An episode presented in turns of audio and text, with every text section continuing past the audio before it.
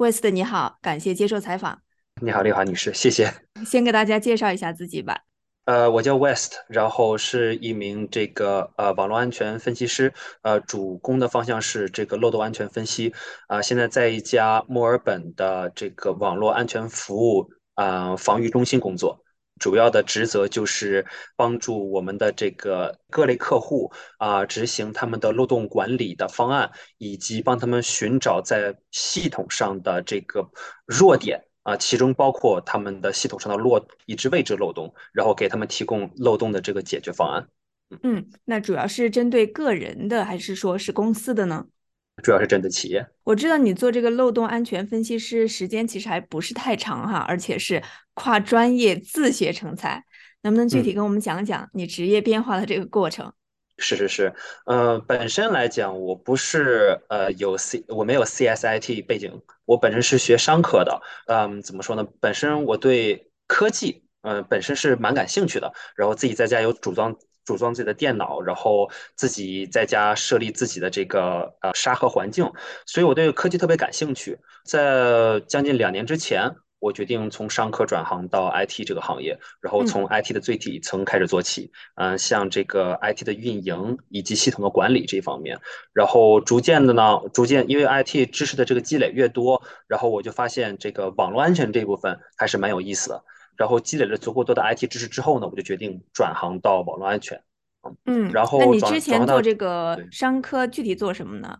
供应链的管理。现在就像您说的，虽然我现在做了只有在网络安全方面做了只有八个月，因为我们的公司性质是呃网络网络安全服呃服务的提供啊，所以说我个人接触客户会蛮多的。企业上来讲，我接触的最起码有四十到六十个客户。啊，然后我一个人来管理他们的这些客户的这个他们内网的这个系统，然后以及这个漏洞的这个安全的分析啊，所以虽然只有八个月，但是我觉得像 你们工作量还是很足的哈。啊，是是，经常 经常加班，经常加班很正常。这个跨专业其实还是一步一步的来的，并不是说一步到位。那你为什么要选择网络安全分析师这个职业呢？其实就像您说的，网络安全这个概念啊，在疫情之前，其实大家都不是很在乎，认为这个网络安全是大，因为大家现在基本上世界上百分之起码有百分之六十的人，其实都是网所我们所谓的网民嘛，netizen，啊，都能自由的上网，然后对安全这一方面没有太多的意识啊，大家最多想的就是会可能会收到几封非常显而易见的欺诈。欺诈邮件什么之类的啊，就觉得这个可能就是安全的一个最高的一个，呃，最高的一个认知吧。当然，这是对个人来讲，但是对企业来讲，这是完全不一样的啊。但我在接触这一方面之前，我不是还不是很懂。但在疫情之后呢，啊，网络安全这本身的这个行业是飞速发展的，飞速发展的。现在网络安全行业自己本身是和 IT 其实是独立开来的，它自己是自己成为一个行业啊。然后这个行业主要的目的，从我现在来讲，就是嗯，帮助这个所有用到这个线上技术的企业来防御他们的这个系统，从各个方面啊，防止黑客或者说不法分子啊，通过各种的方式来入侵他们的系统，因为。如果一旦一个企业被入侵的话，那么一般会发生的就是一般一般会发生的结果就是企呃他们的这个系统可能会被勒索软件嗯锁住，然后呢这些不法分子就会通过这种方式来索要赎金啊，那么企业基本上那要不然付这个支付赎金，然后解锁他们的系统，要么就不接受这个赎金，那么。结果就是他们所有的服务器、所有的这个软件就无法使用，那么相当于他们的这个企业就无法正常运营嘛？嗯，他们这个网络就瘫痪了哈。那平时你的工作具体都有哪些？能不能跟我们详细的介绍一下？啊，我平时主要是用一系列的这个商业工具啊，当然因为大部分东西是无法人为的，人为的话那永远不可能完整呢。我会我们会用一些这个比较比较就是这个商业上比较有名一些商业工具，然后去扫描。他们内网的这个啊，所有的这个机器，包软件、硬件，还有机器，包括服务器啊，然后咱们说电脑啊，甚至是电话啊嗯等等。然后扫描他们的这些人那个软件之后呢，我们会得出来一份这个最基本的一个报告，就是说，哎，他们哪这些软件，包括这机器有哪些弱点，软件上的弱点也好，或者说在这个技术上的弱点也好，或者是配置上的弱点，然后我们我会拿着这份报告，然后去跟客户去开会，跟他们去讨论啊、这些弱点都是在哪些机器上，然后我们有哪一些应对的方法。那么哪一些方法是短期要执行的？因为对企业来讲是比较重要的。然后，因为我们在网络安全这方面有很多不同的管理框架，嗯很多的企业需要服从这些管理框架才能做生意。比如说，咱们说银行的话，他们就有一个专门的网络安全的一个框那个管理框架来管理他们，它我们叫 PCI（Payment 嗯 Card Industry） 啊、就是只要他们有划个人的这个信息卡的话，他们就必须要服从这个管理框架。如果他们不服从的话，他们就没法做生意，或者说会有很很严重的这个我们说 business credibility damage 啊。那么我就会跟他们去讨论，在他们企业短期以及长期来讲，他们需要满足哪一些管理的框架。然后我会根据这一些他们短期还有长期要达到的一些目的，或者这个咱们说需求，然后去针对性有针对性的提出他们哪一些机器上的哪一些漏洞是需要在短期内要这个弥补的，或者在长期内需要弥补的。嗯，所以不同的不同的公司，它的这个对这个框架的要求不一样，是不是？没错，而且每个国家也有 每个国家不同的框架，所以现在网络安全来讲，它没有一个全球性的一个基准或者标准啊，就大家都需要服从的。呃，除了有一个叫 ISO 二七零零一之外，但是现在来讲还没有标准化啊，不像商业有很多地方其实标准化很完整了，比较成嗯熟。嗯，因为就像我之前说的，网络安全还是从疫情之后才逐渐成熟的一个企一个一个行业啊，就是被嗯被大家所重视。对。嗯嗯，那你这个每天的这个工作时间应该还是啊、蛮紧张的哈。嗯，是，基本上一天八个小时是最起码的，嗯，然后呃，像我我个人来讲，一天八个小时是不够用的啊，而且基本上从早上一打开电脑开始，大脑就是在就是高速运转的啊，嗯因为这个行业本身这个性质就要求对我们处理的这个数据，呃，因为尤其我们处理。啊，企业比较隐私的一些数据，你也可以想象他们的软件的弱点啊之类的，所以就是比较保密的。所以我们对这些处理的这些数据的处理是非常有严格的要求，还有过还有流程的。所以这是为什么我们做很多事情都需要非常非常的细心，而且最起码要查三遍。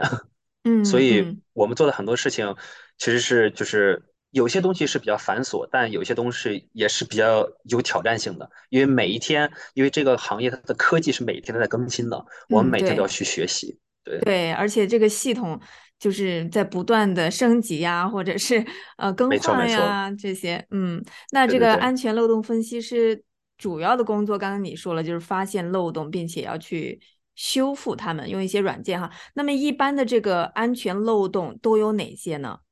一般的安全漏洞，我们大致分为，呃，从一个企业来讲，我们大致其实分为四，就是三个方向。一个方向是他们这个，咱们说他们网页的一个方向啊，因为大多数公司其实都有自己的网页嘛，啊，只要嗯是有有线上门面的都有自己的网页。那么他们网页就会用到很多的这个呃网页系统啊、像前端还有后端，前端就是我们常经常浏览网页能看到的这个实际网页，后面后端就是他们咱们说网页的数据库啊。嗯那在这一点上，不论是前端还有后端，他们都是有一定漏洞存在的，因为编网页的这些咱们说这个开发者，包嗯括后端的数据的数据库开发者，人无完人嘛，编写的时候都会有自己不严谨的地方，那这就会嗯形成一个漏洞啊。那么这是网页这方面的，然后再就是这个外网，一个企业的外网，那么。一般有规模的企业都会有自己的，咱们说防火墙，或者说 VPN，呃，VPN 的一个就是这个设置啊。那么防火墙以及他们其他的这个外部服务用的服务器，就跟客户啊、呃就是跟呃普通客户接触或者交互的服务器。那么这嗯些服务器上，嗯，比如说咱说这个邮件服务器，它嗯也会有存在漏洞。比如说大家比较用的多的服务器的软件都是微软的嘛，那么微软在最近就有比较多的这个服务器服务器漏洞啊。那么微软一旦发现这个漏洞呢，我们会第一时间嗯，会知道，然后我们会第一时间通知我们的客户，跟客户去，嗯，说明这漏洞原呃这个这个理原理是什么，然后它的这个呃潜在的威胁是什么，然后怎么去修复它们啊，就是这这这是所谓咱们说外网，然后最后一个就是内网啊，那么公司呃防火墙后面。啊，就是当我们把能把外外部大部分的威胁，又通过防火墙的这个技术挡掉之后，那么内部呢，就是所谓的内部服务器，就是我们内部的人员所用的，比如说啊，咱们说这个内部的这个服务器也好啊，内部的各个工作人员使用的这个电脑也好，当他们在尤其在公司工作的时候啊，这都是在使用内网的这些资源，那么。当我们在一个内网的环境的时候，这个其实是我们看到漏洞比较多的啊。比如说最常见的就是说，如果我们不经常去升级我们的这个嗯 Office 啊，或者说不经常升级我们的这个电脑的话，那就会有些漏洞。所以为什么我们每一周，呃，可能我们个人用户来讲，嗯，尤其我们使用 Windows 这个操作系统，每一个月基本上都会看到，哎，怎么需要重启电脑，是吧？然后也这就是微软不断在就是优化是吗？优化自己的系统，然后不断的去啊这个核查自己啊这个系统上这个不管是操作系统或者说 UI 这方面有哪些漏洞，潜在漏洞是什么，然后他们会啊这个提这个制作一些针对这些漏洞制作补丁，然后在呃每一个月的第二个周二，我们叫 Patch Tuesday 发出这些这个补丁，然后让终端用户也好，或者让企业来好，然后去让他们去。把把这些补丁通过升级或者说重启电脑的方式，把这些补丁补到自己的这个电脑上或者服务器上。嗯嗯。那么这些这些漏洞哈，呃，肯定会给这个公司这个网页啊，或者是什么服务器啊，带来一些这个不利的影响。那一般这个危害和威胁大体都有哪些呢？除了刚刚你提到的说这个黑客要求赎金，把这个网页给给他冻结了。嗯，从这个漏洞的漏洞管理角度来讲，啊，一般来讲，我我们在行业有一个就是基一个标准，我们叫 CBSS，嗯，这个评分标准，嗯，CBS 评分标准有总共有五个阶层，我们最在意的就是最严重的两个阶层，嗯，以这个一个是这个 critical，就是这个非常非常严重的，然后再一个就是 severe，就是比较严重的。当我们发现客户的无论是网页端也好，就是网页上，或者是说他们的这个外，就是外网的这个呃服务器，或者内部的服务器有比较严重，就是 severe 或者说 critical 非常严重的漏洞的时候，我们会跟他说明他们的这个咱们说 business impact，就是商业上的影响是怎么样的。最低的影响可能就是我们叫 threat actor，就是咱们说黑客吧，他们会通过利用这些漏洞去获取一些信息，嗯，比如说最近。某个大的电信公司，我们就不说名字了，但大家可能都知道，它这个网页的 V API 呃暴露在外网，然后没有加任何的这个防护措施，导致黑客通过利用一些这个 API 的参数，获取了大量的这个个人数据的信息。那么这是一种咱们说，虽然说从它没有攻击这个公司本身，但是给公司的商誉带来极大的影响。啊，这是一种方式，就获取个人数、个人的数据，或者是这个甚至公司数据，但是它没有攻击公司的本身。那么另外一种就是像您刚才说的，它实际会通过外部的这个呃服务器作为一个支点，然后跳入他们这个公司内部的这个环境，然后发现公司内部的这个服务器，然后的这个漏洞，然后利用这个漏洞把服务器给锁住，通过以此来索要索索要赎金。那么这个事情如果被像尤其像刚才那个电信公司就那么大，如果他们内部服务器被锁住的话，那不光是这个影响就会会比较大了，就不是那客户外流数据那么简单，他们本身的这个对运营就会出问题。对对对，因为他是不是根本就查不到那些数据了，是吗？没错没错，当你被锁住的时候，内部服务器被锁住的时候，我们所有的人是就没有办法去访问那个服务器了，那也就是没法拿获得我们想要的数据。对，那这个发现。并且修补这个网络安全漏洞，哈，刚刚也说到了，这个可能还是一个比较 intense、比较紧张的一个赶时间的一个呃这样的一个节奏，能不能具体的跟我们讲一讲？呃，我个人才最近才这个怎么说看到的一个例子吧，是这个是跟外网有关的，就是有当然我们外网一般客户的外网如果是一个成熟的一个这个企业的话，外网都有一个防火墙，然后他们的这个所有的这个重要的这个服务器或者说重要的这个啊设施都会在防火墙里边啊，这样的防火墙会帮他们挡掉大部分的威胁。那么有的时候呢，有一些企业会把自己的服务器放到防火墙的外边。啊，在就是可能是因为工作人员的这个疏忽也好，或者怎么样，当这个服务器放到防火墙的外面的时候，那您可以想象它是不受防火墙保护的啊。那么我们因为每一天都会去扫描这些客户的这个设施，他们的这个软件以及服那个呃那个服务器，然后我那天就会发现这个客户的服务器是在防火墙的外边，那么这个服务器上是有很多很多漏洞的。然后我就立即需要我们，因为我们是有一个严格的一个标准的，就是说，如果这是一个非常严重的一个漏洞的话，而且是一个服务器的话，那么我们需要在这个呃一定的这个时间标准内，要跟客户去联系，然后通知他这个这个漏洞以及啊这个漏洞的一个影响是怎么样的。啊，那么我那一天就发现了这个 漏洞，其实是非常非常严重的，非常非常严重的。然后我就立即去打电话给客户，去跟他去阐述这个事情，然后以及这个防护措施需要解决的防护措施是怎么样的。那么整个流程下来，基本上是在十分钟之内，啊，十分钟之内，真的挺快，非常非常。它是一个什么样的公司呢？呃，这个具体我不能跟你说，哦，这这个是保密的哈。对对对，不能不能说的。这个也是涉及到。安全问题哈，那能不能跟我们分享一下你最近就是除了刚刚这个自己处理过的比较有挑战的，嗯，这个网络漏洞修复的经历呢？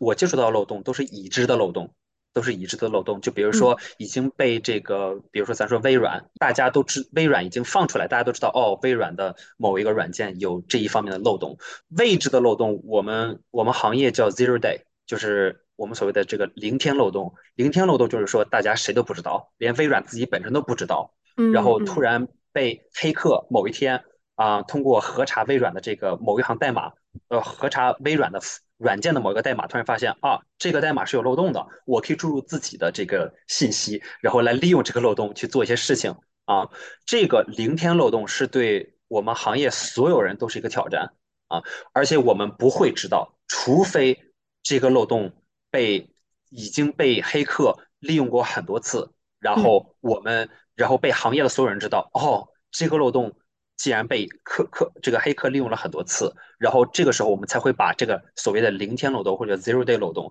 然后归纳为已知漏洞啊。所以，对，就是回答您刚才问题说，那么我每天做比较有挑战性的，其实是跟客户去呃简单化的解释这个漏洞是怎么样的，对，沟通。其实网络安全本身其实。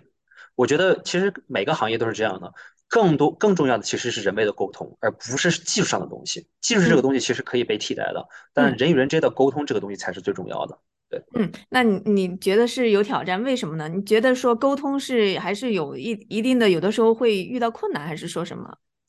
对对对，其实不是语言本身的问题，而是就是大家看事情的方看事情的方式吧，应该这么说。那么其实这这个，我觉得在每个行业。其实都是都有一种悖论存在啊，嗯，比如说网络安全本身啊，网络安全本身，其实在很多的呃这个，包括现在来讲，就发现了发生了那么多网络安全事件，由现在来讲，很多的这个企业仍然认为网络安全这个服务的本身，它其实在负债表上来讲，它是一个它是一个累赘，而不是一项投资 啊，不像投资，您不像因为。您不像，比如说像这个 IT 运营这本身啊，咱们说简单一点，就是说，就是企业内部有人帮你修电脑，它是有个实际的效果在这个地方的，就是有个人帮你修了电脑，但是有个体现。你可以看到成效，可以看到成效。网络安全是看不到成效的。比如说我帮你补了这个漏洞，嗯，它。没，他他没有一个可量化的东西，没发生是吧？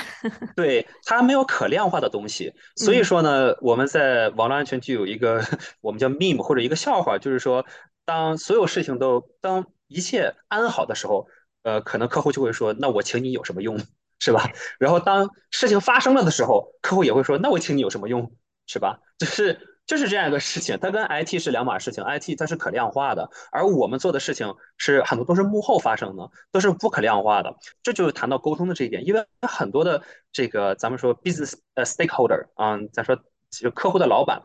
他尤其在他从这个 business management 这个角度来讲，他会看待网络安全是一个不是一个投资